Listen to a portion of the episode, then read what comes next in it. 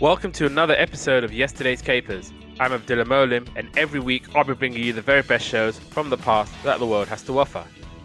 This week, we look back on classic family shows as we put The Wild House up against Maniac Mansion. And we take a special look at the truly outstanding family ties starring a young Michael J. Fox. So, let's get started. And uh, joining me as ever, it's producer Paul. Hey man, how's it going? I'm alright, thanks. I'm alright. Uh, but you know what? For the longest time, I kept thinking it was called Manic Mansion. Yeah, yeah, I can see that. I think because I think you put the notes Manic Mansion right, and then um, Yeah, I was looking at it, and then I was like Maniac Mansion. I was like, that's not Manic Mansion. I know. The, uh, the the brain skips letters, doesn't it? Sometimes. It does, yeah. I mean, the thing is, you read it like normal, right? Even if it was like spelled like that way, you still read it. Yeah, yeah. I mean, we'll talk about that show later, but maybe it should have been called Manic Mansion. Maybe it would have been an improvement. But uh, yeah, we'll uh, we'll we'll talk about that more in a little bit. But uh, we're gonna kick off with the special and family ties. So yeah, this show first came out in September 1982, and some of the things happening in the world. The first emoticons are posted by Scott Fahlman. The first International Day of Peace is proclaimed by the United Nations. Amin Gemayel is elected president of Lebanon. The Incubus is in the cinemas. And Pass the Dutchie by Musical Youth was number one in the charts. So Family Ties now. So this was a American sitcom TV series created by Gary David Goldberg, and it's basically about how the United States was moving from cultural liberalism of the 1960s and 70s to conservatism of the 80s. And this culture was particularly expressed through the relationship between young Republican Alex P. Keaton and his ex hippie parents, Stephen and Elise Keaton. And regarding the concept of the show, creator Goldberg said, and I quote, It really was just an observation of what was going on in my own life, my own friends. We were these kind of radical people, and all of a sudden you're in the mainstream. But now you've got these kids and you've empowered them, and they're super intelligent and they're definitely to the right of where you are. They don't understand what's wrong with having money and moving forward and the recurring theme involved Alex hatching a scheme involving some amount of greedy money making, which led to a humorous misadventure and ended up with Alex being forced to apologize for his choices. And according to Goldberg, we actually ha- had this structure that we'd inherited from Jim Brooks and Alan Burns, which was six scenes and a tag. And then the last scene became Alex apologizes in every show. We just left it up Alex apologizes, some version of it. Nevertheless, Fox's portrayal of a likable Alex proved to be an important part of the show's success. Goldberg again stated, With Alex, I did not think I was creating a sympathetic character. Those were not traits that I aspired to and didn't want my kids to aspire to, actually. But at the end of Family Ties, when we went off the air, then the New York Times had done a piece and they said, Greed with the face of an angel. And I think that's true that Michael J. Fox would make things work and the audience would simply not access the darker side of what he is actually saying. The theme song, Without Us, was composed by Jeff Barry and Tim Scott in 1982. During the first season, it was originally performed by Dennis Tufano and Mindy Sterling. For the rest of the show's run, the song was performed by Johnny Mathis and Deniece Williams. A full length version of Without Us is featured on Mathis and Williams' debut album, Without Us, which was released by Columbia Records. And there was even a reference of the show on WandaVision. And on a very special episode, the fifth episode, it stylized the title sequence, partially parodying the family's opening and depicted the family first as a penciled sketch before finishing as a painted portrait along with an upbeat theme song praising the family's love and closeness. In the episode, the Scarlet Witch and Vision are attempting to navigate raising their new children, Tommy and Billy, both of whom are developing superhero abilities of their own. If you haven't watched WandaVision, people, I could not recommend it enough. I thought WandaVision was brilliant. Shouldn't come as a surprise, but this show won plenty of awards. And Michael J. Fox won Outstanding Lead Actor in a Comedy Series three times in 1986, 1987, 1988. He also won Best Performance by an Actor in a TV Series in 1989. And Justine Bateman and Tina Yothers won Best Young Actress in a Television Comedy Series and Best Supporting Actress in a TV Comedy Series. They won Outstanding Writing in a Comedy Series and Outstanding Technical Direction. So, yeah, they cleaned up when it came to the awards. The characters. So, we'll start with Elise Donnelly Keaton, who was played by Meredith Baxter Birney. She's a successful architect and an ex hippie liberal who lived in California in the 60s. And she's a patient, caring, and loving wife and mother. Michael Gross plays Stephen Keaton, who's a branch manager of the local PBS station. Can be argumentative at times, but at the end, he's a diligent and supportive father. Michael J. Fox plays Alex P. Keaton, who is an intelligent and ambitious young Republican with only two goals in life to be successful and make money. Justine Bateman plays Mallory Keaton, who's an unscholarly material girl, but kind hearted and inoffensive, and her only main interests are shopping and boys.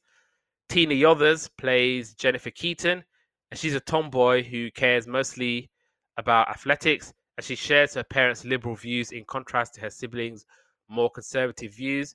And there was a they had the little brother Andrew as well, who was like a a baby throughout most of the run. So, family ties. I think it's no surprise for an Englishman not to have seen this film. Uh, sorry, this program. But I, was, I, I definitely heard of it. I know I didn't know what it was about or anything like that, or the characters or the actors involved with it. But um, this was a nice little surprise for me. I thought this was a really well presented show with really well thought out characters that were, you know, investable, if that's even a word. Yeah, yeah, yeah. I, I I know what you mean. This this is like top five of all time that we have done. I absolutely loved this show. This was, like you said, brilliantly written, very, very well done. The characters, yeah, they were investable, particularly Alex. You're thinking everything about him you should hate, but you don't. And you kind of feel a lot of sympathy for who he is and what he's doing. And even throughout the series, you see the growth in him, in his character. He becomes less uh, driven by money and all those things. Obviously, he still has that in the back of his head, but he's a lot more sympathetic. He, you'll see that initially you might not think he has a lot of respect for his dad because he's not good with the money, or he might be too naive. But you see, like throughout the the, the series, you'll see that he'll grow respect for his um, dad. And I just wanted to say about Michael J. Fox. Oh, what a brilliant actor he is! Absolutely exceptional actor. And I think he was still doing Family Ties in the middle of the Back to the Future films as well. Yeah, I was going to say because I I've not really seen him in much else apart from Back to the Future. He was in Scrubs for two episodes, and he was brilliant in that as well. Yeah, I I, I did see the Scrubs on his IMDb, um, but I ha- I don't know if I've seen the I've probably seen the episodes. I've seen up until JD left. I've seen most of the um, Scrubs episodes. So, but yeah, I, th- I think that it's one of those. He's kind of like immortalized in Back to the Future for most people, right? Yeah, yeah, yeah. He is for me. I mean, I Back to the Future will always have a, a special place in, in in my heart. I think it's a wonderful film. Just love it so much. I've never seen it as an adult. Like I've seen it as a kid, but I've not gone back and watched it as an adult. So um, I would be really uh, interested to see what I actually think of it. Oh no, no, it still holds up for me. Particularly the first one. I mean, the second and third are good, but I, I yeah, I mean, yeah, they're they're just I don't know. It's not not not bad, but it's it's it's okay. But it's just yeah, the first one for me. Just it's it's it's it's it's it's a near perfect film. I think the first one. And um, I read about how he's got Parkinson's disease, which uh, Michael J. Fox. Yeah, I was reading about that, and uh, man, th- this dude deserves his flowers and everything that goes with it. He's just everything that I've seen him in. He's he's just great in it. He's he's like in Scrubs episode. I think he plays a guy with um, severe OCD, and he was just he played that role just so well. it, I I wish he was there longer. I wish I wish they gave him um a recurring role where he could come back every once in a in a while instead of just uh instead of a guest appearance. But he was he was just so so good in that, and some of these episodes that he was in on his own that we're going to talk about now, like he was just unreal. Like the acting was unreal. If if I if if I did have a criticism of the show, for me it's um look, it's it's a fantastic show. It's a it's a brilliant, brilliant show, but once they do like the serious stuff, they always have to like try and crowbar a joke in. And I thought you don't need to do that, man. Just just let things slide. So like in some of the more serious episodes, they'll do a really serious moment, and then literally two seconds later, there's a a, a joke. Comic relief moment. Yeah, I, I think I think I think with the comic relief, I think sometimes, of course, it's good to have comic relief, but like I think they kind of overdid it with the comic relief. Sometimes just just just just let the scene be, just let it ride for me. But that's yeah, that's literally me nitpicking and being.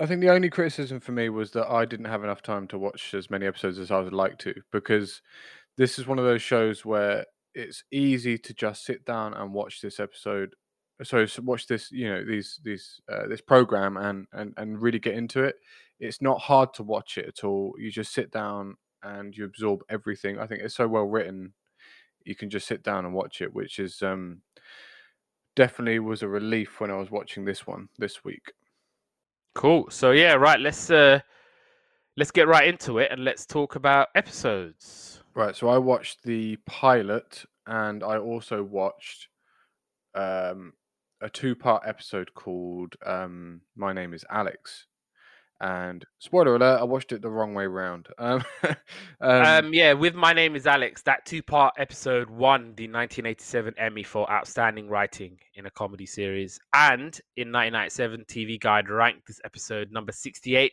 on its 100 greatest episodes of all time list. Yeah, I can see that. Especially like it, for me, like the, the second part was like a theater production on stage, Yeah. And it was kind of like a, and it worked really. Oh, anyway, I'll talk about that later. Just because I'm gonna go, I'm gonna go ahead and forget the pilot. So um, so basically, uh, it starts off and the, and and the, the the parents are showing some kids, and we we don't know anyone's name yet. Obviously, it's a pilot episode, and they're showing um the kids pictures from uh, what I understood to be a protest for the Vietnam War. Um, I could be mistaken in that, but I'm pretty sure that's the case. Basically, mum and dad are a bit of the kind of the hippie characters. Um, I don't know if there's a politically correct correct way of saying that, but they're basically the hippies, right? They're they're, they're protesting, they're, they're they're pro peace and everything else like that, and they're like hardcore, like kind of left wing here. So we start to learn that mum is Elise, dad is Stephen, big sister's Mallory, and Alex is the boy, and Jennifer's the little Alex baby. is the oldest. I thought Mallory was the oldest. Okay, so Mallory's kind of the second. Alex is the oldest, then Mallory, then Jennifer.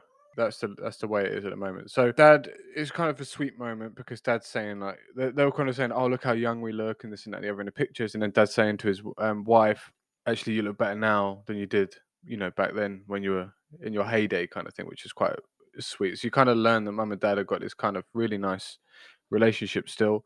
Um, Alex is expecting Kimberly to call, and he's kind of dressed up smart. And I think that you know, you this is like a really posh girl, not so posh guy, and he's trying to act like he's the, the you know really posh and well-to-do kind of thing. So, uh, so he's kind of dressed up smart. And anyway, so she calls, and basically she's coming over for dinner. He kind of invites her out, but um, he's kind of stressing out about her family because the house isn't quite tidy enough, and you know they're not well-to-do enough and stuff. And she's a bit weird when she comes over. She's a bit weird. She's kind of rich and condescending, and Alex is like really into her. Like she's like really kind of she's not rude yet, but she's kind of like there's nothing to her personality. And she kind of leaves the room, and Alex is like, uh, "Oh, isn't she amazing?" And everyone's all like, "No." Alex goes out to her parents for dinner, and this kind of dinner dance, but it's in this like elitist club uh, where they don't basically allow no blacks, no dogs, no Irish kind of thing going on. But not really. They just don't admit them into their club kind of thing. So it's a white elitist place. and and basically Stephen and Elise they they don't like this because they're trying to taught him to be accepting and more more to the point that you know they they don't like these places that are just like these elitist places if that makes sense. Um, so and and Stephen says right okay I have to draw the line I'm gonna have to go and sort it out. And this is one of the moments I really liked because he comes out there and he's got his principles and he comes in full beans on his principles, and then uh, the the kind of the uh, I don't the waiting staff, but they're not quite waiting staff because they kind of float around with snacks and drinks and stuff like that. And he's kind of like getting on his high horse and he's taking a glass of whatever it is off the tray and sipping that. And then he's taking the um what do you call it? The um like the canapes kind of thing when they Yeah, I would have said that. yeah so that he's kind of like nibbling he's kind of really enjoying all of like the you know the high class treats and stuff like that but still on his principles as well so i thought that was a really kind of funny moment so he has obviously having this word of alex saying like we don't do this we're not this kind of family and then alex and and and stephen have this really nice moment where they start talking about uh, dad, dad's kind of talking about well when you when you were younger it was easy to be involved because all I had to do was stop you hurting yourself, stop you eating bad things, and you know, and it was easy to be to know where the line was with um, kind of keeping you safe. But now that you're older, the line between well, I wrote it down how they wrote it, but it was really nice. So yeah, so the so the discussion about protecting and interfering as the as the uh, as the as a child grows up into a teenager and an adult, that line becomes blurred between protecting and interfering, because now they have to start making their own mistakes and um, you know figuring out who they are without the parents kind of getting involved and he's just talking about how the parents it's hard to take a step back at that point and know when to take a step back. So i thought that was a really nice moment and and and really kind of like hit home home there. And then he just says and he kind of says to his dad he says look i don't care about all that stuff. I just like i just like her and kind of like but not you know it's more you know like i fancy a bit of her I don't care about any of that stuff, and I'll do whatever I want to um, do it. And then his dad was talking about how actually that happened to him, where he dated someone with right wing political views just because he fancied a little bit of her. So, um, that you know, the, it's kind of the same thing all over again. They shake and make up, um, and that was the end of that episode. And honestly, I thought it was a really nice pilot, some really nice moments, and yeah, like completely invested from like episode one. Yep, absolutely. I did watch a few, a couple of episodes before my name is Alex. So I went on to season three finale, Remembrance of Things Past. So the baby Andrew is crying all the time, and Elise and their grandma, so they're at their grandma's place, and they're arguing about spoiling the children. So basically, I think in the previous episode, they go to the grandma's house because I think she wants to sell up and they're having an argument about that. And Steve is saying, look, we should try and sell this house. But Robert isn't sure because it's not matching the price. And Robert is basically saying to Steve, you're so naive. You you you you you want to drop the price down like five thousand pounds and and things like that. And then he says, I've been here for my mum the whole time. Where have you been? You've been nowhere. I've always had to look after mum while you went off to go and live your life how do you know what's best for mum? Because obviously he's like, I want what's best for mum. The retirement home is going to be good now that her husband, their their dad, has uh, passed, and so Stephen's having flashbacks of when he was a kid, and so we'll see we see that how his dad used to be really harsh on him. So they're all basically getting dressed up, going to their grandma's house. But Stephen's like, you know what? I want to have a day off. I don't want to go. And then obviously his dad's like, Are you telling me no? He's like, you better march your ass up them stairs and get dressed. And he's like, no. And he's like, I beg your pardon. And he's like, and then obviously Robert as a kid is like, why are you such a jerk? Why are you this and this and this? Why don't you just do as you're told? And so he says, you know what? I want to have a day off. I want to go visit grandma tomorrow. So yeah, Stephen goes then to the cemetery to to see his dad and he's basically trying to make amends and he's trying to talk about how he took the good of of of what he learned from his dad and he's trying to use it with his own family and so he says okay look we we didn't get along but I do love you and I do thank you for everything that you did teach me Yeah, so Steven's basically looking at the financial prospectus that uh, his dad used to have. And obviously, Alex is thinking, oh, I've got a lot in common with my granddad.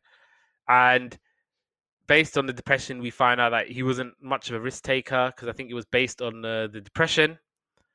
And Alex was saying how he had a lot of um, things in common. And he also he, he misses him so much because obviously he would always call and he'd say three reasons why liberalism can't work. And then Stephen and Robert are talking about everything and how they grew apart.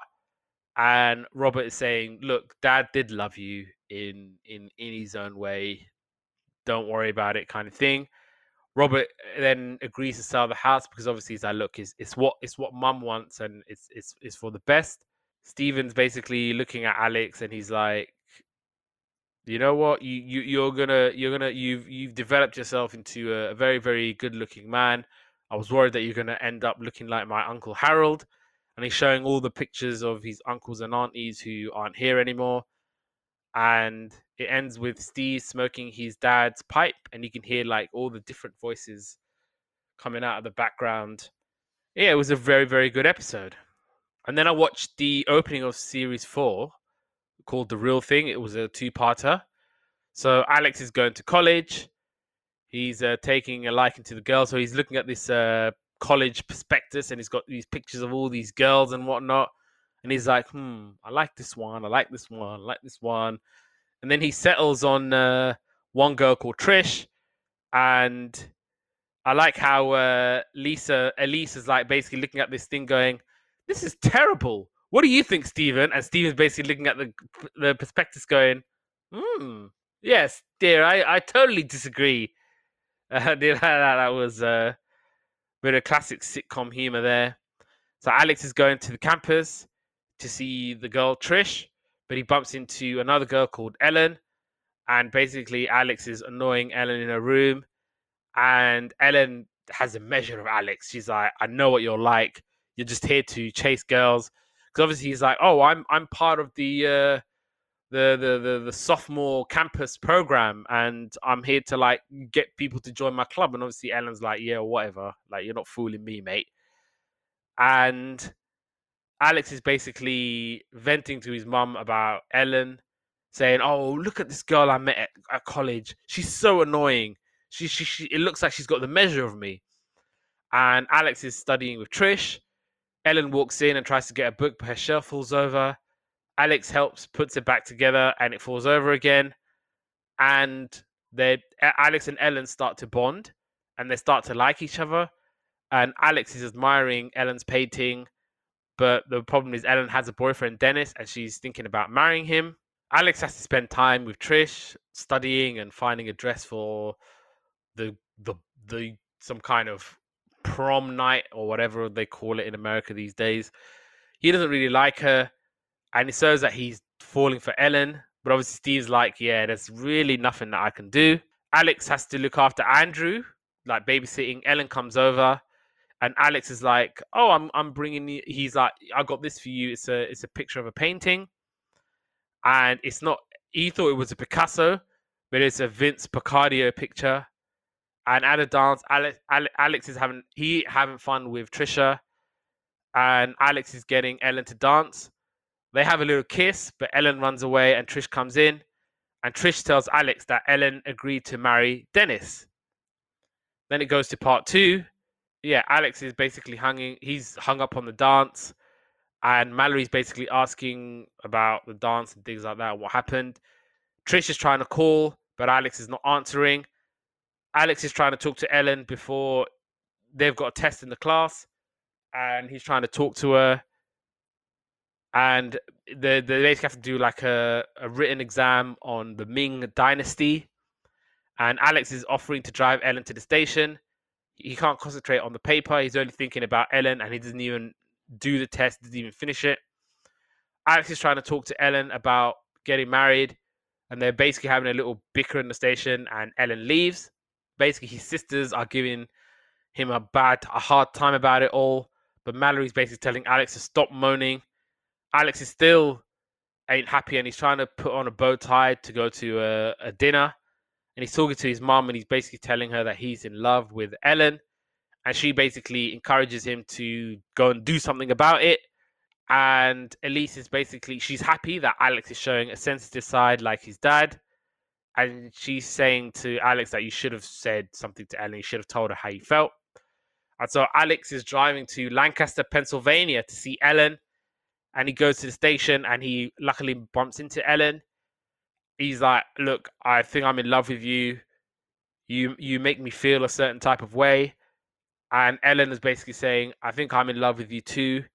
We're not the same person, but there's a little boy inside of you that's really, really lovely or whatever. And Ellen was like, you know what I said to myself? That if, if Alex was at the train station, I'm not going to get married to this guy. And so they're basically planning on going on a date. And so, yeah, the next episode I did watch was My Name is Alex. Um, so we understand that um, Alex Alex's mate Greg has died. He died in a car crash. Um, and Alex comes in and he's acting like happy, kind of suave. He's, you know, he's just like saying everything went well, you know, kind of acting all the hallmarks of someone that has like proper denial going on here. So, and he was meant to be in the car, and he's kind of happy about it. He's kind of saying that um he was meant to be in the car, but he told him he was busy, um, and that selfish selfishness saved his life. And I said it looked like he's going to snap here. So, and then he sees Greg, but you know, obviously he's kind of like this figment of his imagination kind of thing. And Sam walks in, and he's kind of being crazy, like hugging himself, kind of thing and then he pretends that he's doing a dance, and then kind of Greg's playing it. Uh, sorry, um, Alex is kind of playing it all out in his head. So what actually happened was um, uh, Greg had asked Alex for his help to move a piano, and then I think Greg was uh, was was an hour late coming or something like that, and Alex had the hump and he didn't want to go, so he said, "No, I'm not going to help you," and then sent him sent him away, and then Greg died um, in a car crash a few minutes later than that. So Alex is trying to kind of make sense of the whole situation. So he's talking to a monk, uh, brother. What's his name? Brother. Brother Timothy. Brother Timothy. That's the one. And he's kind of like trying to decide that, um, you know, does he need to connect with God here? He's looking for something basically, and so he's questioning himself who he is. Hence the last line. Yep, my name is Alex. He wants to be a monk, but uh, he stops because there's no girls allowed. Obviously, then he kind of sees Greg and he kind of loses it, and then he's uh, basically says to his family, his family kind of come in whilst he's talking to Greg, and he says like, "Why am I alive?" Kind of freaks out and you know kind of loses it really, and so then they decide to take him to a therapist. Where this is kind of where it overlaps with episode one, episode two. Sorry, um, my notes are quite sparse here, and I'll explain why. It's because I was just sat down watching this episode. So I've kind of picked out a few key moments and you'll probably be able to fill in the gaps. But this was definitely a sit down and watch it because yeah, when it is. when I w- was watching this, first of all, I didn't understand what was going on because this was the wrong way around, and and second of all, like this is one of the most intense and successful monologue pieces I've ever seen in television or or theater or anything like that. So it's basically a monologue. This whole this this whole episode is a monologue, sort of. You know, it's it's there's a few bits and pieces from other people, but most of the time it's a monologue. So um, anyway, so he's talking about school and he's talking about girls, and it, he's kind of in his therapy session. So you've got the voice of God, which is the therapist, and then some other characters that kind of like deal with it. It's very theater this episode. So he wants to feel safe, like he did when he was a boy, but he doesn't feel that way anymore. He's he's scared of dying. He basically has a God complex, but he believes in God, but he doesn't believe in like the brother Timothy God, where he has to be abstinent, and he and he doesn't believe in like uh, Mallory's God, where it's all something else. And uh, he believes that God is gentle and forgiving, and He's not one special form. Yeah, that's about that's all I wrote in that episode uh, because it was I, I can't, you're gonna have to fill in the I gaps made for me. tons here of notes with this episode. I made tons of notes. I'm glad you did because this is I literally I, I I had I had my laptop in front of me and I was watching te- watching the TV and I just sat down and I watched it and yeah it's very very intense episode but it's amazing it's really amazing. Yeah, absolutely magnificent episode. Okay, so Alex is basically he keeps seeing Greg everywhere he goes, at the home or whatever. He wants he, he wants to uh, bring his parents to see him. He's like, "Oh, I'm I'm with my parents. I'm with my parents. Stay where you are. So he's and and then he's making him a sandwich, and then he's telling him that Alex should be living, and there's like no regrets about the crash. Obviously, Alex is like, "I'm sorry, you should not have been in that car. You should be alive. You should be um, you should be here with me." And I like how uh, Greg brought uh, Andrew uh, a Bible for like a present because he's like, if he turns out like Alex, then you're gonna need the Bible. I did, I did like that. And then yeah, he's he's feeling guilty. His parents say that you know we're gonna help you. They see this uh, the therapist and they're talking about his childhood, and he even used to like play the stock market when he was a kid because he likes money, and he and he can identify the sound of each coin. And he and when someone drops all the coins, he's like two nickels, a dime, a quarter. I can three pennies. yeah, and I can recognize the sound. I thought that's really really great.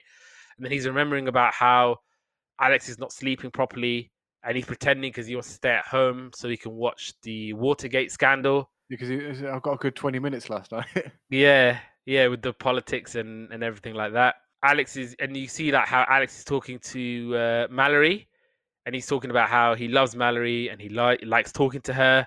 Mallory saying that uh, she's going on a date with Greg because nobody dies and they can simply go on. Obviously, the therapist. It, I think part one ended with the therapist asking, "Is it hard to be Alex?" And then part two is like overlapping, as you said, and it's and Alex and Mallory are talking about what heaven is like, and Alex is talking. Alex said on an empty stage, he has a burden to carry because he's special, and he hated how the pressure pressures he was put on by the teacher. Alex knows. So, though, for example, it'd be like, what, what Christopher Columbus? What was he really looking for? Come on, Alex, save the class, save the day. And he, he didn't really like that. Steven's like now now he's in a fantasy with Steve and they're trying to play catch, but Alex wasn't very good. And he's saying that his dad is too nice, and he's obviously that there's winners and losers in life. And he's embarrassed that, the, that he once thought that his dad was weak, yeah, I and he wishes that he was more like his father. He was like, I felt I feel so bad. And Alex is talking to yeah. So just to go back to that moment, I really liked how he said that um, his dad was really strong, and he liked the way that his dad didn't have to make you feel like a loser to be a winner, and he didn't have to make you, feel, you know. And I thought that was incredible. Absolutely, absolutely. And so Alex is now talking about not having siblings, and he's talking to, he's talking to Jennifer, and how and then you know what he said, and this really hits different. He talks about how smells leave certain memories. So, like for example, if I can, if I if there's like certain tube stations that the smell of that tube station, it will literally take me back to like when I'm like one years old, two years old. I remember that smell or like certain bed covers. Literally, when I'm like a, a kid or whatever. Yeah, there's a smell I've got in my head of um, when my uh, my dad and I were in a motorbike shop, and if I smell that smell again, and I, I don't know how old I was, but I was very young. Um, you know, like I'm talking like two or three years old, and as soon as I smell this smell, like kind of petrol mixed with paint, mixed with you know, kind of a few other bits, straight back there. Yeah, yeah, yeah, I- I- and and that that that that little thing we were talking about the radiator smell in the class. There's like certain things that if I like smell it, that I, like, I'll be like, yeah, I can remember it. It doesn't even matter how old I am, I will remember that smell, and it's like one of those things that kind of lingers and stays with you forever. And Alex is now talking to Greg, and Greg Greg is like, "Oh, let's go! It's recess. We have to go and play." And and obviously Alex is like, "I'm paying this therapist. I'm having a really hard time. Like, stop wasting my time. I have to pay for this guy." And then he's talking about getting all the attention from his mum, and he's pretending to sneeze, and he looks cheekily into the camera, where he gets to have hot chocolate and whipped cream with One more sneeze and I get a whipped cream. Yeah. and he's like looking at the camera and he does the little wink. I did. I, that was very, very good. And obviously, Mallory knows that he's faking it, but Alex knows how to do it. And Alex is showing a, a, his mum a picture that he bought from another student, but obviously she thought that he painted it. And then obviously no, he he- bought it though, didn't he? yeah, he he bought it, and he's obviously talking about how he felt safe and protected. And then obviously they sing the the song, "Where is Thumbkin? Where is Thumbkin? Here I am, here I am. How are you this morning? Very well, I thank you. Run and hide, run and hide." That that that that again that that hit different as well, where he's talking about how he will never feel that that way, and he will never feel safe and protected in his childhood. Then Nick has come to talk to Alex but he doesn't want to waste time and money. He's like, I'm I'm I'm on the clock. And then Alex is trying to play like loud music in his room. Oh, what song they're playing? I can't remember what song. He has really loud music playing. But I do remember the other song where him and Greg are rocking out to Light My Fire by the Doors. It's a great song that is. And Alex is the one Greg to leave and he wants to stay forever. And he's feeling heartbroken all over again. Then Andy is coming to talk to Alex. And then obviously he tries the same sneezing trick as Alex. And then, then the therapist is asking Alex if he believes in God. He talks about how he has certain kind of doubts in that sense. Then he thinks about the amazing things in the world that's been created. Yeah, the mountains, And then he's the like, oceans, yeah. And he's like, yeah, I do. I do believe in God. And I believe in a gentle and a, and a forgiving God. And Alex wants to keep Greg's memory alive. And he wants to take the best version of Greg and use it in his own life. And he's talking about how he can be gentle and how he can be forgiving and be thoughtful and, of course, make a lot of money. And this is where I was talking about the growth of Alex throughout the series. He's a completely different person to how he was in season one to season five or whatever it was. And he wants to talk some more. And so the therapist is like, Yeah, sure, we've got plenty of time. And that's when he goes, Okay, my name is Alex Keaton. You go start from the beginning. You've got so much to say. Start from the beginning. Amazing. Oh man, what an episode. What an episode. They did they they they did that brilliantly, brilliantly well. And then there's more. I went to another episode called All in the Neighborhood. So they they've got black friends, Gus and Maya, and they are coming to dinner and they're talking basically and like how Gus is talking politics with Alex. And he's like, you know, Alex, I cried when uh, Ronald Reagan was elected. And Alex is like, yeah, me, me too. And obviously he's like, yeah, I don't think our tears are are, are the same.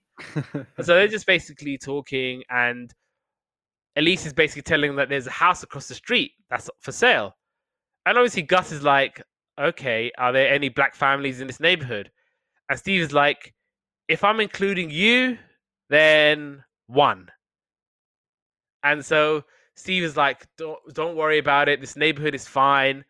We're not we're not racist or whatever. And and then obviously Gus likes elevator music, or he likes the classic elevator music, and Alex likes that too. And he's just giving him a hug, going, "Oh, you're my guy. I, we got something in common."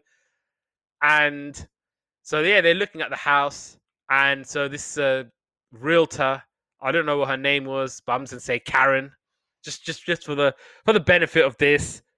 She's being really really awkward with them. She's, she's like like moving out of their way, sort of thing, like don't touch me, whatever, being all like weird. And she's saying all of a sudden, you know what? I can't sell this house. Elise is like, and she's like, oh, the, the owners uh, don't want to sell the house. And Lisa's like, what are you talking about? They do want to sell the house. I spoke to them just now. They want to sell the house. They they really want to sell it. And so she's and then she starts talking about all the horrible things that this house has. Oh, she go, oh, you, you don't want this house. It's uh, the walls are damp.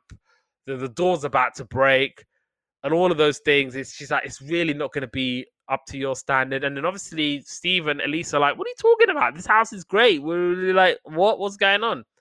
And then their son Michael is like, yeah, she doesn't want to sell because we're black. And obviously Steve is disgusted. She's just like, no, uh, of course not. No, no, no. Steve is like, yeah, uh, I'm really like disgusted by this, and you should be ashamed. And so she's like, and then obviously Gus takes the her card. And obviously, I think her name is Christine, but yeah, Karen Christine. And he's obviously taking a card. He's like, yeah, I know who you are, Christine. And you're not allowed to do this. This is illegal. And then it cuts to the kids basically staring at a pie that's been baked for the Thompsons. And obviously they're like, oh, this pie looks so good. And obviously they're like, maybe we shouldn't eat it because it's for the Thompsons. And obviously Alex is like, ah, the hell with it. And he's basically trying to cut this pie up, pie up, and they're like, freeze, Alex. And obviously he puts the pie down. And obviously he takes a slice and he's like, hey, welcome to the neighborhood, Gus. And he just puts the slice of pie in his hand. And obviously he's like, uh, yeah, thanks. Steve sees this letter, but he just basically throws it quickly away in the bin. And so Mallory just grabs the letter And she's like, "Why'd you throw it in the bin, Dad? If it's important." And obviously, she looks at the letter. It's a letter from I think one of the neighbors going, "Yeah, we don't really want you in this neighborhood." And so she's like, "I can't believe this happens in 1989." you think it happens in 1989? Why don't you fast forward 23 years later, or however, no, 33 years later, or however, however long it is? That that that line did make me uh, chuckle. And obviously, Gus is like, "Look, I don't want to cause trouble. What, what, so what's happening? What's happening?" And and Steve is like, "You know what? I'm gonna help." And so Alex is going to see Michael, and Michael is someone who goes to Harvard, so he's like a really really intelligent guy or whatever. And Alex reassures Michael that he'll look out for his parents while he's at school. And obviously Michael's like, "What do you mean by that?" And then obviously he tells Michael about the racist leaflets that's being passed around. Steve is outside guarding the house, and Gus, he obviously Gus is inside the house, and he's getting a call, and he gets angry about it. He's like, "Don't call this house again, or I'm going to call the police." he hangs the phone up. Gus and Maya are worried about Michael, and they they refuse to move. But like Michael's like, "Look, this is a racist neighborhood. They don't want us here. Why are you being so naive? We should just move. And so Steve is setting up a neighborhood meeting, and Elise is mentioning the hate mails, and Gus is basically telling the meeting, "Look, I ain't going nowhere." And so this guy Glenn, he pipes up, and he's talking about, "Oh, I'm sure you guys are nice people," but he's like, "You know what? Since you guys moved, the value of my house has dropped by five thousand dollars." And he's like, it's nothing personal, but I, I have got to think about this. Come on, what am I supposed to do with um, with that? And obviously Gus is like, it is personal. Like, who do you think you are telling me I can't stay in this neighborhood? He's like, I fought in Vietnam. I fought for this country. What have you done for your country? And there's all this stuff. So Alex steps in and he's talking about economics. And obviously, Glenn, and obviously, Glenn, to, to Alex, like to Glenn, yeah, you're talking about economics? Yeah, that's my subject. And obviously, he's like, if you just um sort of like sort up your house and and whatever, then your property won't drop. And Maya's apologizing, and she's saying, you know what? I'm sorry for moving in to this neighborhood and disrupting everything. And then obviously Jennifer's like, but disrupting is being good. And then Phil and Nancy are starting to think about how they've got like doubts about their house. And obviously they're talking about how Steve borrows everything. So they're like, oh, we have tried to renovate our house, but Steve's got all of our equipment. And Maya saying, you know what? If you're not making us feel welcome, then we might have to go. And then part two starts with Steve. He's wishing that he lived in a nicer neighborhood. And they don't want the Thompsons, they don't want to leave the Thompsons behind after that meeting. And Jennifer saying, actually, why do we live in an all white neighborhood? Well, what's up with that? And obviously, Elise and Steve, they feel guilty about the meeting. They want to kind of go to their house and tell them, but they, but obviously they're like, maybe we shouldn't get involved. Maybe we shouldn't. And the kids are like watching them going, look, he's doing that kicking thing again. Watch what he's going to say now. And then he's like, you know what, Elise? We should go for a walk. She's like, yeah, good idea. So they're basically going off to uh, Steve and they're going to Gus and Maya's house. Obviously, they're like, oh, hey, Gus, we was in the neighborhood and we thought we'd uh, drop by. We see that they're having a family meeting. Maya and Michael are like, you know what? We need to go. We need to move. But Gus is like, I don't want to move. And Gus is like, I want, I want, I want, I want, I want to live in this house in dignity. I want to live here. And then obviously Michael's like, what, what, what what's the dignity in us not being wanted? and Alex is Alex is giving Gus and Maya a heads up about um, his parents coming along, and they're like, "Okay, okay, we'll we got them." And Gus is like, "You know what? I'm gonna change my mind." And know, Stephen and Elise want to tell them about how bad they feel, and Gus and Maya tell them that they want to move, and that Steve himself is being too naive about racism. He's too nice, doesn't really understand the real world and how it works. Gus is obviously starting to change his mind because Steve is like, look, come on, man, don't move. We work together. You live across the street. Like, come on, don't move. Gus is slowly starting to change his mind, but Maya's like, you lost the vote. She's like, I spent all my life fighting racism. I don't want to fight it when I have to come home from work every day. They're basically going out to dinner, and they're like, let's let's go out to dinner. Let's figure it out. So they're coming back from dinner, and they find out their house has been trashed. And Michael comes, and he's basically trying to fix everything. And then he sees the uh, the graffiti, and it says "wits only." And obviously they're like, "What's that supposed to mean?" And it's like, "Oh, there's there's someone who's carrying a missing E around somewhere in the neighborhood." And Maya's like, "You know what? I've had enough. I'm packing my stuff and I'm going now. Get me the hell out of here now." And so the police show up, knocking on the door, and they're like, knocking on the door, going, "Is this the house that's been robbed?" And obviously Michael's looking around, going like, "What do you think, fool?" And then they are they're walking in. Mallory notices a car. She's like, "Oh, i I saw a car um in, in the neighborhood. It might be that." And then Gus is like, "Yeah, that's my car." And she's like, "Okay, ignore me. Ignore what I said." And then I have to file a, a police report. And this is a really nice scene between Alex and Andy. And obviously, Andy's like, "Why do the Thompsons have to move?" And so Alex is talking to Andy about racism and how he's saying that there are some people in the world who think that they're better than everybody. But Andy's like, You're like that though, aren't you? And obviously Alex is like Alex is like, Yeah, a little bit, but not not not not in the extent where I'm gonna discriminate someone that um money is not important and that everyone should be treated fairly regardless of their race. And then obviously Andy's like, Mommy, Daddy, Alex is sick because he said money's not the most important thing. And then Phil and Nancy are coming over to Stephen at Lisa's house, and they're obviously worried about the the burglar that the the the the smashing up of their house. And obviously Steve is like, "Why are you here now? You didn't speak up for them when we were at the meeting. You're you're only uh, talking about them because it affected your money. You don't really care about them." And then obviously Phil and Nancy are like, "We're not a two income family like you. Money is not really that important." And then obviously Nancy's like to Phil, so why don't you get a job then? And obviously he's like, I like staying at home. And then Stephen at least like, you know what, we, we don't trust the neighbors anymore. Like, what are we gonna do? Gus and Maya are telling Michael, look, keep the spirits up, we're gonna try and clean up. And so the Keatons all come and they offer to help sort of clean up.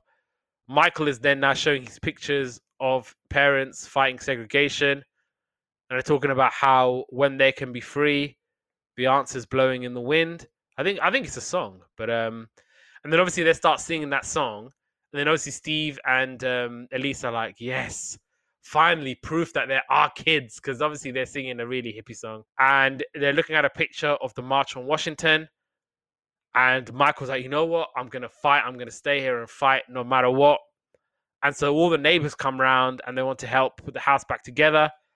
And they're like, oh, where did you get all the tools? And they're like, oh, these are all the tools that Steve borrowed.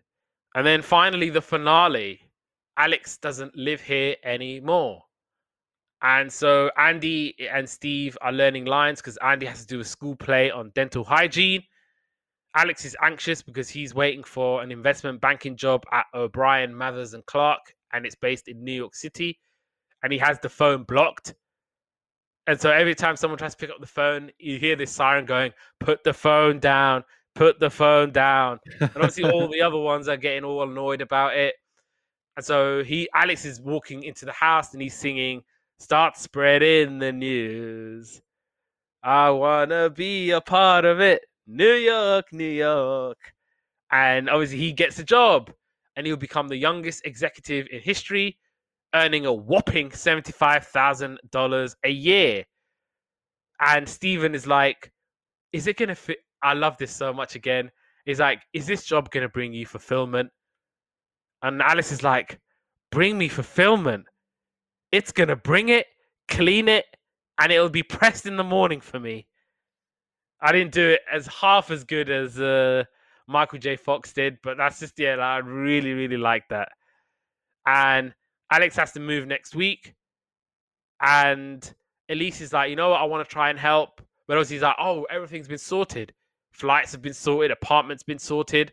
And obviously Jennifer Mallory like, oh, awesome. Let's let's get all the uh let's get all the things together.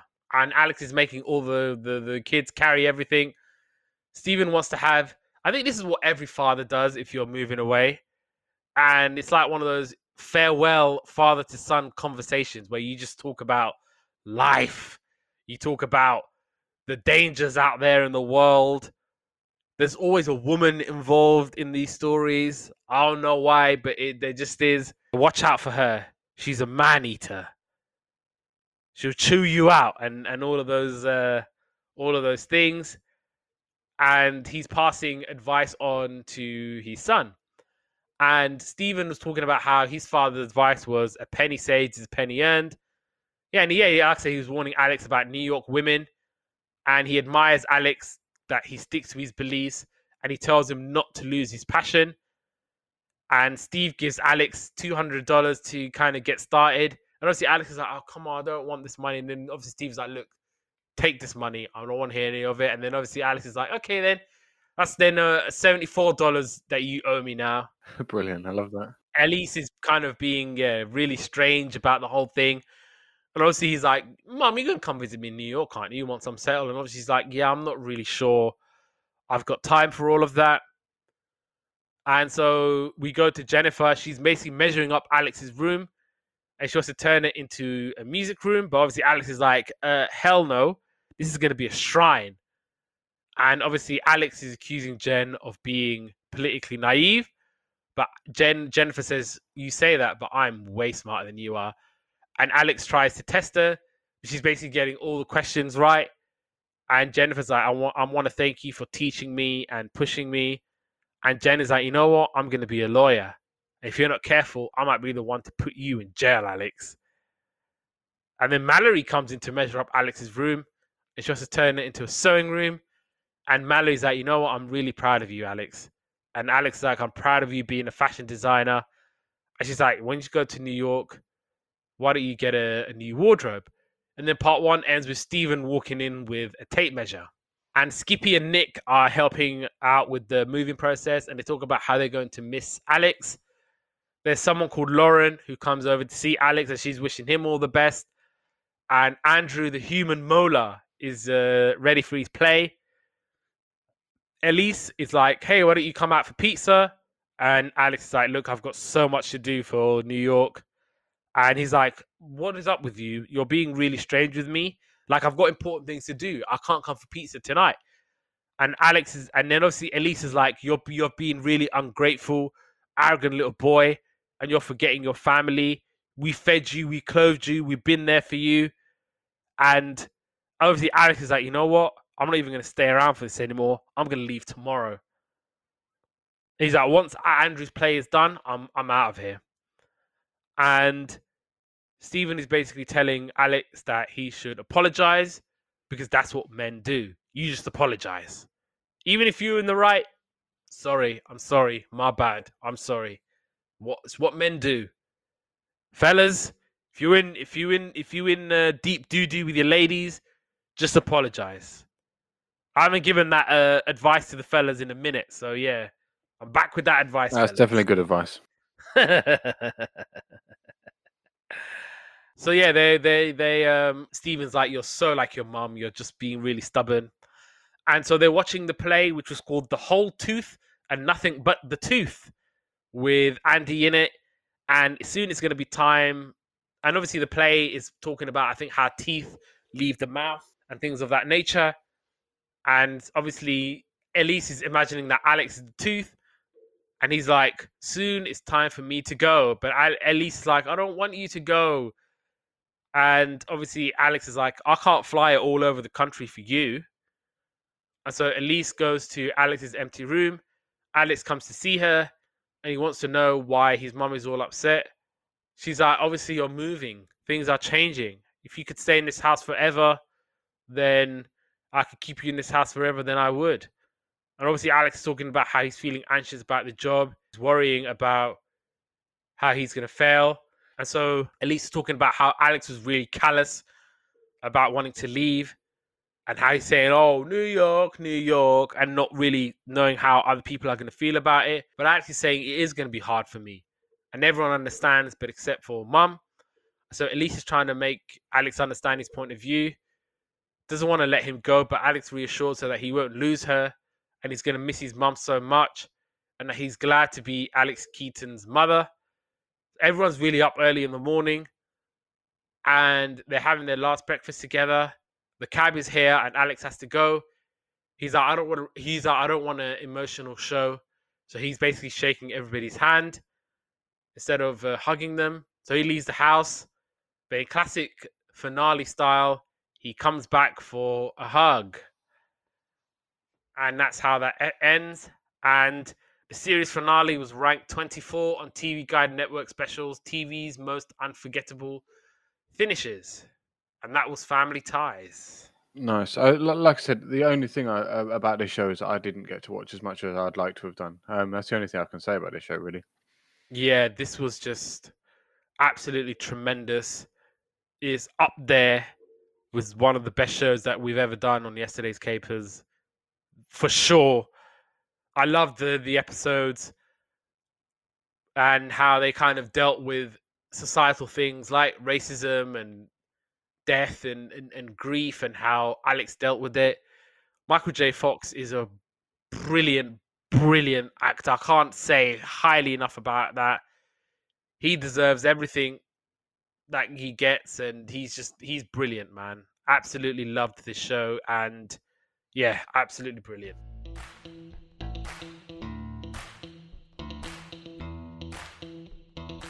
Right, so Manic Mansion now. So this show came out in September 1990, and some of the things happening in the world. Transnistria declares its independence from the Moldovan SSR. However, the declaration is not recognized by any government. The premier of North Korea, Yoon Hyung-mook, meets with President of South Korea, Roh Tae-woo, and it's the highest level contact between the leaders of the two Koreas since 1945. Pizza Hut opens in the People's Republic of China nearly three years after the first KFC opened there in 1987. Goodfellas was in the cinemas, and The Space Jungle by Adamski was in the charts. So, Manic Mansion. So, this was a Canadian sitcom created by Eugene Levy, very loosely based on the popular 1987 video game of the same name by Lucasfilm Games. You have to bear with me, guys, if I keep saying Manic Mansion and not Maniac Mansion.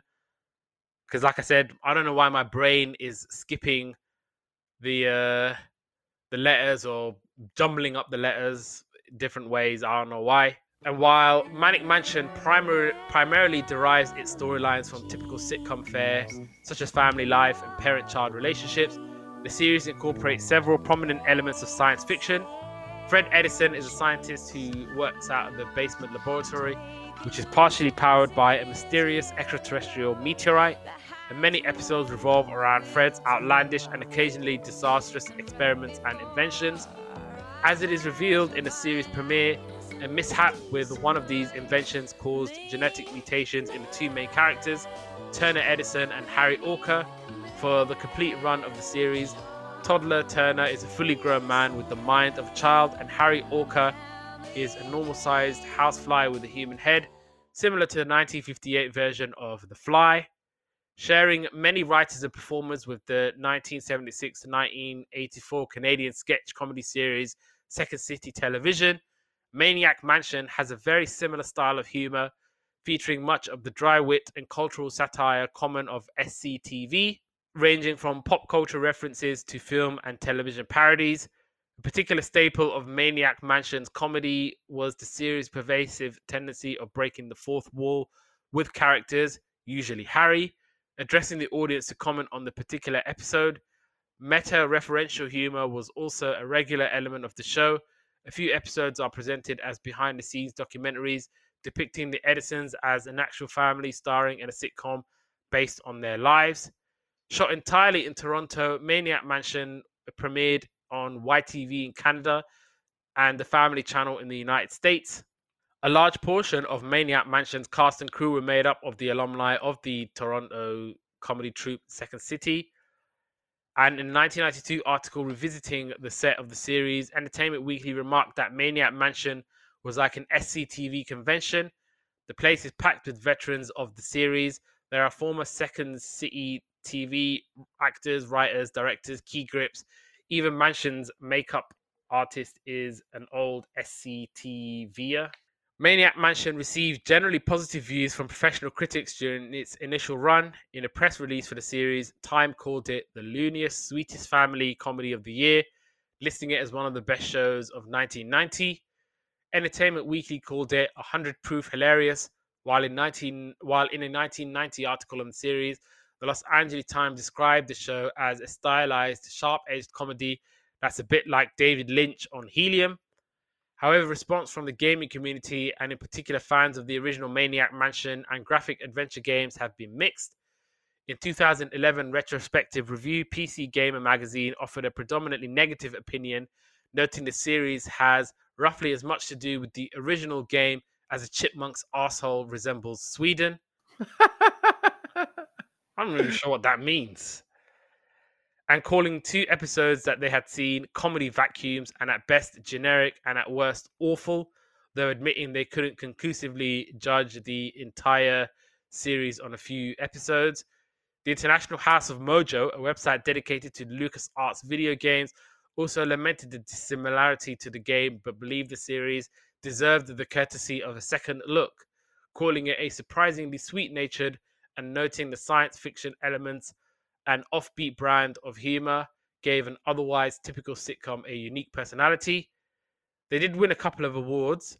So they won a Gemini Award in 1992 for Best Picture Editing in a Comedy, Variety, or Performing Arts Program or Series. And they won a Cable Ace Award for Director of Photography and or Lighting Direction in a Comedy or Dramatic Series. Some of the characters, there's uh, Fred Edison, Dr. Fred Edison, played by Joe Flaherty. He's a devoted father and absent minded scientist. Casey Edison, played by Deborah Theaker, was Fred's loving wife. Tina Edison is a popular but brilliant teenage girl who assists Fred in his laboratory, played by Kathleen Robertson. Ike Edison is a average and slightly rebellious preteen, played by Avi Phillips. Turner Edison is the toddler rapidly aged into a huge balding adult body following a scientific accident, played by George Buza. And Harry Orca, aka Harry the Fly, played by John Hemp Hill, And he's Casey's brother who transformed into a half man, half absent housefly mutant by the same accident which changed Turner. Idella Muckle Orca is Harry's neurotic wife, played by Mary Charlotte Wilcox. Maniac Mansion. Right, Maniac Mansion. I some of those reviews, um, one of them raised a good point. Maybe, maybe I didn't watch enough of it, but what a trash show! What was the worst? One of the worst things I've ever watched ever. Like not even, not even close. I dragged myself through two episodes of this show. Yeah, I can't say anything good about it. Honestly, nothing. Not even one good thing. Actually, no. I say okay. I'll bring it back. One good thing. The theme tune was all right. I like the theme tune. Uh, everything else about this show was just like, I'm gonna die if I have to keep watching the show. I could not agree with you more. Oh, thank God! I thought I was gonna get told off for that one. I could not agree with you more. I like the theme tune, but that was it. Like I said, they, they should have called it Manic Mansion. I was reading those reviews and I was astonished. I'm like, did I just watch that show that y'all think is good? It deserves a second look. Okay, give it a second look and then tell me it's good with a straight face. oh, brilliant. And I think, yeah, the pilot, I think it's the worst thing I've watched on yesterday's capers. One of the worst pilots, if not the worst pilot I've watched. I think this show could be worse than Biker Mice from Mars. Okay, so I put uh, halfway through writing this, my notes in this episode was was just absolute beep, beep, beep, beep. Was my was my notes written down on that because I get that they try to be different with the concept. They try to make it wacky. They try to do the whole fourth wall and all of that stuff. You know what? It's cool. Like I don't. I, I like it. Be different. Try and branch out. But because obviously, family sitcoms, family shows in the eighties and nineties stacked. You wanna you wanna stick out. I get it.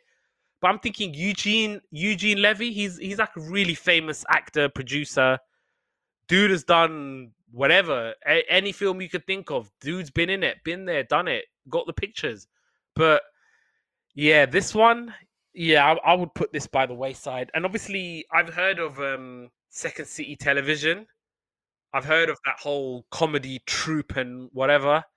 Yeah, this this weren't it, y'all. This weren't it. I, I couldn't agree more. Yeah, this is this is not my this is not my cup of tea. Let's put it that way. As Spike Lee would say. no, this, yeah, this this this program was not it. And yeah, like I said, the pilot that you're gonna have the unfortunate to talk about. Uh, uh, yeah, yeah, it's a worst worst pilot that I've watched in yesterday's cape. And yeah, I'm, I'm putting this in number one. I, I, and I think this may have actually been worse than Hey Vern, it's Ernie as well. Hey Vern, I like that show. That's all right. right, so so there's a man asleep and he's looking after himself and it's kind of like dream sequence thing or something. Tina wants to bring Jose around, but Mum said no. Everyone's going to dinner, but they can't because the flies are out or something. Um, so they watch home movies. There's like a flashback show. Um, Harry's keeping an eye on Turner. Then they go. He throws a ball into the machine, and then a fly goes in there, and that's how they get the the, the boy and the fly man. Turner runs off after story, and Dad goes to see him. Scene of them eating dinner. She's a hippie. They're well to do. Absolute beep beep beep beep. That's the end of the first episode. And my notes. I think there's a little bit more that happened. So they're basically celebrating. I think they're t- ten years on TV. Like you said, Tina wants to go out with a date on Jose, but they says no because he's not written in the restaurant scene. I wrote Manchild wants chewing gum. Obviously, Manchild is Harry. No, it's not Harry. Tell a lie. It's uh, Turner. He wants chewing gum, but says no. They're basically going to the Taiwan Arms restaurant and they're going to have fun. And then obviously someone's coming in saying that they're spraying for red fly, so they can't go out and now there's a gaping hole in the first act. The fly suggests watching home movies, talking about the highs and lows of 10 years. It's a ratings grabber. They decide to have a flashback. It's better than home movies. And obviously, that's when they're talking about how they turn into a fly and he turns into a man boy. Fred goes to talk to Turner to reassure him after everyone was laughing about the story. And Fred is saying that they weren't laughing at Turner. Now they're watching a video of a picnic in the past. The anniversary show is falling apart just like this show was in my eyes. The wife was telling the story about how she met Fred's parents, and his parents might think she's a communist. She recites her favorite poem from Ulysses, and Grandpa wants his wife to learn it. Turner is satisfied with the explanation, but it was all a dream. And Fred is talking about starting a TV show. Casey say that they should wake up and go to bed, whatever that means. What was the second episode you watched? Series two, episode one. Oh, the last episode I watched. No, the, the, the I watched the uh, finale of season one called the cliffhanger. Tina's trying to clean out the computer, but she finds some readings on the computer, and they figure out how to reverse Turner and Harry's mutation. They're trying to duplicate the mutation so that they can get it right. Everyone's recalling what they did on that day. Turner likes being big, so Tina and Ike. Oh, it was very interesting that they would call their kids Ike and Tina. I don't. I don't. You know what? After watching the Tina Turner documentary, I'm not really comfortable about sort of not romanticizing, but like talking about Ike, like oh, it's Ike and Tina, Ike, Ike, Ike, because Ike is a horrible. He was a horrible human being.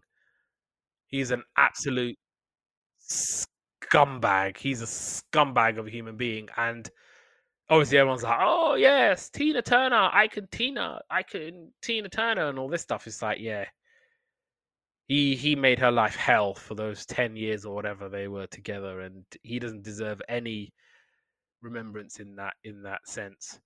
Anyway, where where where was I in my notes? Anything to not talk about this show? Fred is recording a video of the process. Casey doesn't want Harry to leave and Turner be small, and she wants things the way they are. Ike is trying to remind Fred about the ball, so there's a process missing. Then the production crew just comes out and they stop filming and they want it to be a cliffhanger, so people will come back to watch the second series. And it and it cuts straight to a wrap party. There was a white lady who was talking in a Jamaican accent, which was so weird and random, and it wasn't even a good one at that. And it made me hate the show even more because it was one of those things where okay, the first episode was bad. Let's see what they do with the second one, and yeah, the second one wasn't even didn't wasn't even any better. Um, yeah, Fred's complaining about a character on the show. He wants him replaced or he's going to leave. Harry's talking about what he might go and do next. And they're worried about Casey leaving the show to do a cop show in Venezuela. Ike's trying to find out what happens next. His voice is changing, so he can't play a 10 year old kid anymore. Tina's putting on weight, and the exec is trying to take the food away from her. Fred finds a character that he has disagreements with, and he ends up bickering with him. Fred's doing the speech about doing the show for 16 years, says he can never leave the show as it's his home and it's his family, and it's all a dream again. And that was the end of that episode. Right, rush through series two, episode one. Harry the Fly is stuck. Uh, explain the episode bit. Show the bit in the pilot that never aired, and I'm not surprised it didn't air because it was shite. Uh, I can't even remember what it is. Tina and Dad and brother seen Casey looking for money from Fred. Um, he's, he's like, I don't want any money, and then he's like, Oh, okay, and then she's like, I kind of want some money. Uh, back to Harry the Fly. There's a, he's doing a monologue, and Harry should have been Fly in the Fly, but they missed him off the casting. Um, arguing routine, and I just put, "What the hell is this show?" Harry has made traps in the house like Home Alone because he's alone at home. Get it, you know. Um, so Fred outside having a conversation about Fred being really good. The big um, adult thing has a script, and then a woman in a room having coffee and donuts, and then that's what their script was about and then another VT, and then he's all the time the turn mate waiting for his entrance, and then he misses his entrance at the end. Yeah. Did they even mention anything about them turning back to normal or what happened in that machine? No, nothing at all. So then they lied to viewers as well. I watched the finale, which was Idella's new career. They're having supper. Fred tells them that he wants to go on vacation because he's too knackered. And he refuses to drop Tina off and he's basically eating apples, going, "How do you like them apples?" Hum, and he's eating the apple. I I, I kind of did giggle at this a little bit. I did think it was kind of funny. Turner wants to know why Fred is going on vacation. Idella says to do nothing, and then obviously Turner's like, "Yeah, like you then." And obviously Turner's asking Idella what she does for a living, but there's no answer. Idella is talking to Harry about life being meaningless and wasting talent, and she's thinking about getting a job and Harry's basically too distracted about a crow, but he wants to support Idella nonetheless. Casey and Idella are trying to look for work in the papers. Idella is showing them a video of what she can do. They lie and say they like this video that she puts out, and she wants to send the video to Cedar Springs. Many moons later, Idella is getting rejected and is in a foul mood, and she gets up to 652 rejections. Fred opens one of the letters from director Mr. Capicola and is opening a pizza shop and wants Idella for a role. Fred shows Idella the letter and she's over the moon. Idella is taking the bus to work and Fred is playing the pizza guy or the same actor. That's how you know by the end of the third season they just basically had run out of money. So he had to play the pizza guy. And so he has to do a naff Italian accent and mafia boss man Don Amachi comes to the pizza joint and he wants to talk to the Pino, but he's scared and he's basically asking a favor and he wants to hire the director's daughter and ditch Adela. And so she gets fired. And then back home, they're eating pizza after Idella was fired. And that was all I could physically take of this show. I couldn't take no more. Yeah, I mean, I'm glad that you, you did more than me. So, I mean, I was out by to be honest, I was out by episode one, but I was like, I've got to drag myself. I was out by the first minute of episode one. Shoot, this yeah, this show, this show, man. It, it started questioning why am I doing this. Yesterday's capers. Yeah, I was thinking we've had a good run though. We had a good run of a lot of good TV shows, and then and then bam, straight back to. Uh, I know, man. Yeah, I mean, I haven't got anything else to say about this show. I'm I'm ready to move on. Last but not least, The Wild House. So this show came out in January 1997, and some of the things happening in the world. Yasser Arafat returns to Hebron after more than 30 years and joins celebration over the handover of the last Israeli-controlled West Bank city. Madeleine Albright becomes the first female Secretary of State after confirmation by the United States Senate. Turkey threatens Cyprus on account of a deal to buy Russian S 300 missiles, prompting the Cypriot missile crisis. Beverly Hills Ninja was in the cinemas. And Your Woman by White Town was number one in the charts. The Wild House now. So this was a serialized children's program created by Gene Buchanan, and later series were written partially by Mark Haddon, who was the author of The Curious Incident of the Dog in the Nighttime. The Wild House, while a reference to the family surname, also gives an apt description of the impression of the family. Natalie, who seems to be the normal member of the family, is the character around which the show centers. The show is notable for its frequent use of soliloquy by, at various uh, times, all of the wilds, even the dog Jasper. They speak directly to the camera, commenting upon their lives, while dreamlike images are projected behind them. By the second series, Serena had left for Boston on a science scholarship. Later in the series, Mr. and Mrs. Wild join her in the USA. The family and I looked after by aunts and uncles and a granny. Cousin Georgina, who's a feisty 16 year old, also moves in. And in the finale, the rest of the Wild clan are prepared to go stateside.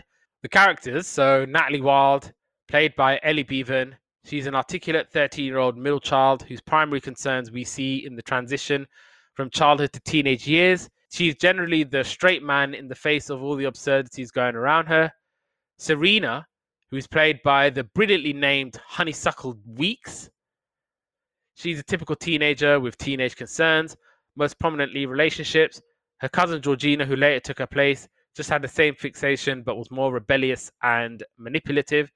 Arthur Wild, nicknamed Wart, played by Peter Kelly, is defined by his obsession with wildlife.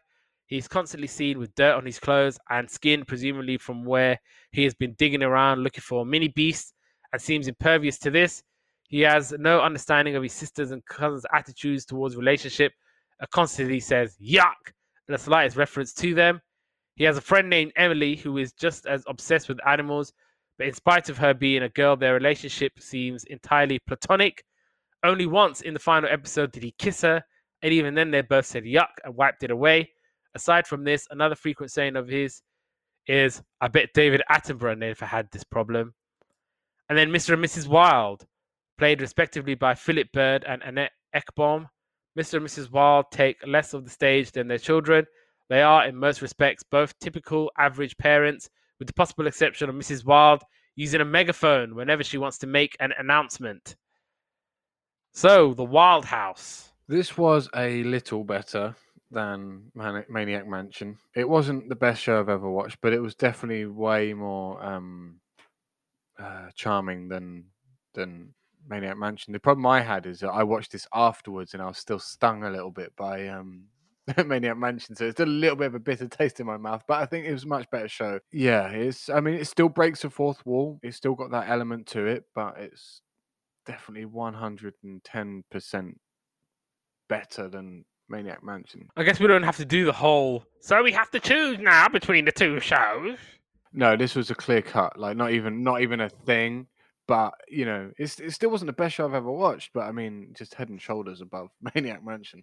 I take it you didn't watch it then on CBBC. Oh no, absolutely not. No, but I do recognize Ellie Bevan though. But and I've checked her IMDb out, and she's in nothing like um, that I've watched A couple of episodes of EastEnders, Casualty, probably seen her in Casualty a few times. My Family, but nothing that I really watched, but I really recognize her, which is crazy. So yeah, I think the only person who actually did stuff was Honeysuckle Weeks.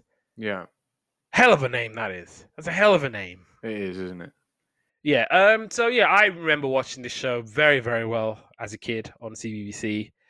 Um. This was yeah, typical a CBBC typical show. This is how I know you didn't watch CBBC or not really. If you ain't watched The Wild House, you ain't watched CBBC, especially in the nineties.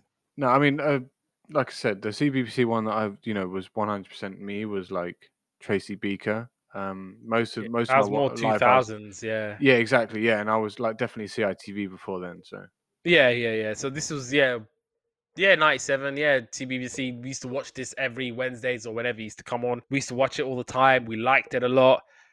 The two episodes that were working that I managed to watch, I liked them. I thought they were good. Um, yeah, I, I, I liked the show actually. I, I, I didn't see anything wrong with it. It was, it was very charming. I did like the whole mum with the megaphone, basically trying to get all the boys' attention because you can imagine what it's like being a parent of like boys or whatever, or an unruly boy or unruly kids just going, everybody up, everybody up, and using the megaphone. I, I do I do like that. No, yeah, this show I, I actually kind of liked it. I thought it was a, a pretty a pretty charming show, typical British CBBC comedy family show, probably in the similar vein to like Microsoap and other family shows that we um, would have watched. Yeah, let's let's let's talk about episodes we watched or episodes we could find. Right, so I watched kind of like one and a half episodes because I, I did run out of time on this one. But um, there was uh, one where there was a part. Season three, episode five was one I watched, and the other one was Arthur's birthday, I think. Yeah, Arthur's birthday was one. I watched Arthur's birthday in full, and I managed to find the link with the one that was working properly. So Arthur's birthday. So obviously Natalie's doing a piece to camera. Serena's not happy because Orlando, the lodger, left, and Arthur, aka Wart, is back from school trip. Serena's moping around, and Arthur's trying to remind everyone that is his birthday. He's allowed an outing and a party, and so they go to an insect place. Arthur obviously doesn't want Emily Jenkins at the party. Only Ben and Joe have been invited. And he has to apologize. And obviously, the mom's like, Emily is going to come to the party, and you're going to apologize for putting beetles down her dress. And Arthur's in the diary room or something akin to the diary room, and he's talking about what he wants for his birthday. Chris Kitto. Oh, man. I remember that guy from my childhood.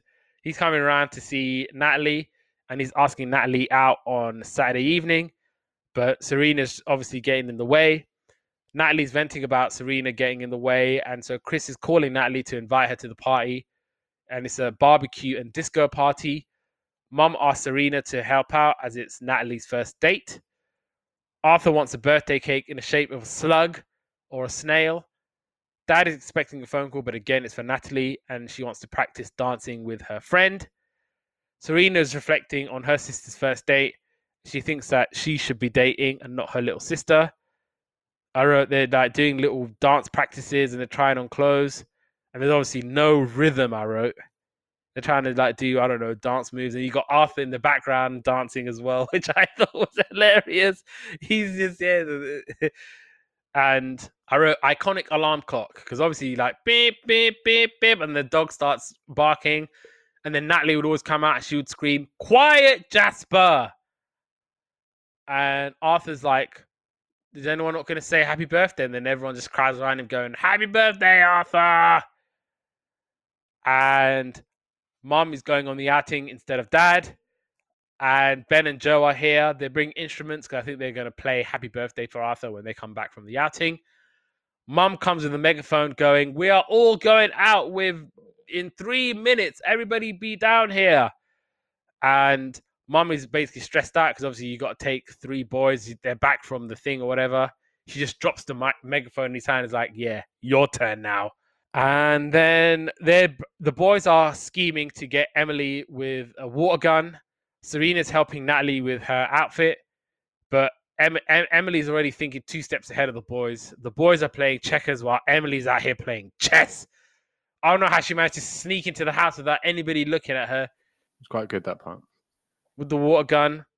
And then she ends up and then obviously Natalie comes out, and then obviously they don't see her, so she gets soaked by Emily and Arthur. Chris is here and he's waiting for Natalie. Natalie's upset that her first date is ruined, but Serena decides to help out. And then Mum is like to Arthur, "Look, Emily's here, so you better play with her, whatever. And so he's like, go and show her the guinea pigs outside. And then obviously Arthur's showing Emily. And then obviously Emily's wearing a jumper and she manages to name all the owls on the jumper. And Arthur's like, all right, dang, you know animals. I'm impressed. And obviously Arthur's like, how the hell you know that uh, we were going to do water guns or whatever? Emily's like, I've got a treehouse and I can see what everyone is up to. And Natalie's all dressed up and ready to go. And so Arthur and Emily decide to tag team and they soak Ben and Joe. And then I think the episode ends with, oh, look, our kids are all in love. Serena's in love with Orlando, and uh, Natalie's in love with Chris, and Arthur's in love with Emily. I think I actually remember this scene from when I was a kid. And obviously they're like, you sure? And then obviously I think the mom was like, Yeah, those two, they they they they like each other. And and things of, of things of that uh, nature. And yeah, that was that episode. And then obviously the other one was uh, season three, episode five, and this is obviously where um, parents are in uh, in America with uh, Serena, so uh, Georgina and her parents are basically uh, staying at the house. Um, so there was a party the night before, evidently. Um, Georgina's parents have come home from a dig, and Matt Jenkinson has made a mess. Arthur comes down and he's in a mess as well, covered in mud, like you were talking about earlier. Matt comes down. Matt comes in. He's got a ferret tombola to take to like a fate thing with, but he fancies Georgina and he does washing up to convince Georgina to come. Uh, Arthur tries out, sorry, the ferret tombola, and his auntie comes back from the um from the from the ball that she's been at, and she's had a really good time. She kind of dances around and she dances with Matt and does a tango. Um, and that's Aunt Yvette, sorry. Arthur loses a ferret and he kind of just chases it around. Um, and then Aunt Yvette decides to take the parents' things because they come back from the dig upstairs into the bedroom and they take all the stuff down, but they take the ferrets up by mistake. Um, and then uh, Matt and Arthur are looking for the ferrets. Uh, the parents scream and they kind of go up to find them. Um, and then Matt apologizes to Georgina, but he's not having any of it. And that's all I wrote because I would have got to like six minutes before the end. Yep. So yeah, I think they find the uh, the ferrets of the tombola, and and Emily, Arthur, and Yvette is basically there playing with the ferret tombola. Matt's trying to apologize to Georgina, but she can't hear him as she has Robbie Williams loudly playing. And Gino's mum wants Gina's mum wants the, the ferrets gone. And uh, Georgina's man friend Gavin is here. Arthur tells Georgina that Gavin is here and she goes to see him. He brings her flowers. Natalie tells Georgina's mum that Gavin is dating her daughter and it's not her. G- Georgina talking about her dad and how he is with tools. Yvette's calling a cab to leave and wants all of her bags packed and taking Mr. Parsons the parrot. Natalie has a special delivery for Yvette and she has to go to a commercial, polishing furniture commercial. Natalie gets a call from Dave, who she's been waiting for this whole time, and then drops all the food. And that was how that episode ended.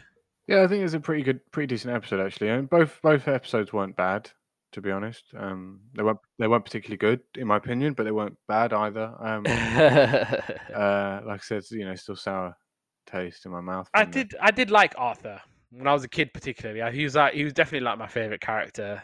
I could sympathize a lot with Arthur. And I like the fact that he's very um kind of adventurous, doesn't mind the bugs, and you know, like typical boy getting into all sorts of like mischief and stuff like that. So yeah, yeah. I mean, all the all the characters are quite likable, to be honest. Yeah, he's a big David Attenborough fan as well, so that should never go unnoticed. David Attenborough, legend of the game, and everything that goes with it. So yeah, that was the Wild House, and I'm sure we don't have to do the whole. And now we have to choose between the two of them, and uh, Yeah, we definitely don't have to do that. yeah, if I don't if I don't watch another episode of uh, Maniac Mansion, then uh, it's too damn soon. Um, yeah, right. So uh, on and, and you know what?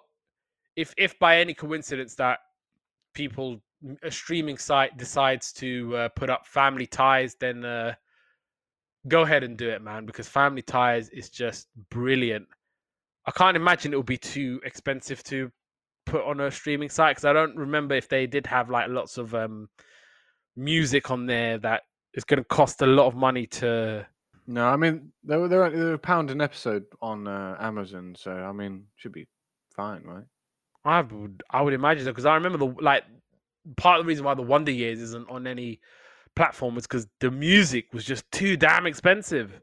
Yeah, yeah. That's the thing. If you've got to like license every track, and there's like Yeah, yeah, yeah. And it's just one of those things. It's like, man, we can't afford it. But Family Ties, if you haven't seen this show, I would recommend you go out of your way to watch this show. Obviously, Michael J. Fox is a brilliant actor, and so are the rest. Actually, all of the kids want awards, so it's not just uh, Michael J. Fox; it's all of the kids as well. So definitely go out of your way to watch this show.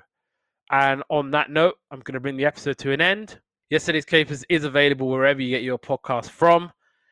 We appreciate everybody listening, wherever you are around the world. Please keep listening. Please keep supporting. We appreciate each and every one of you.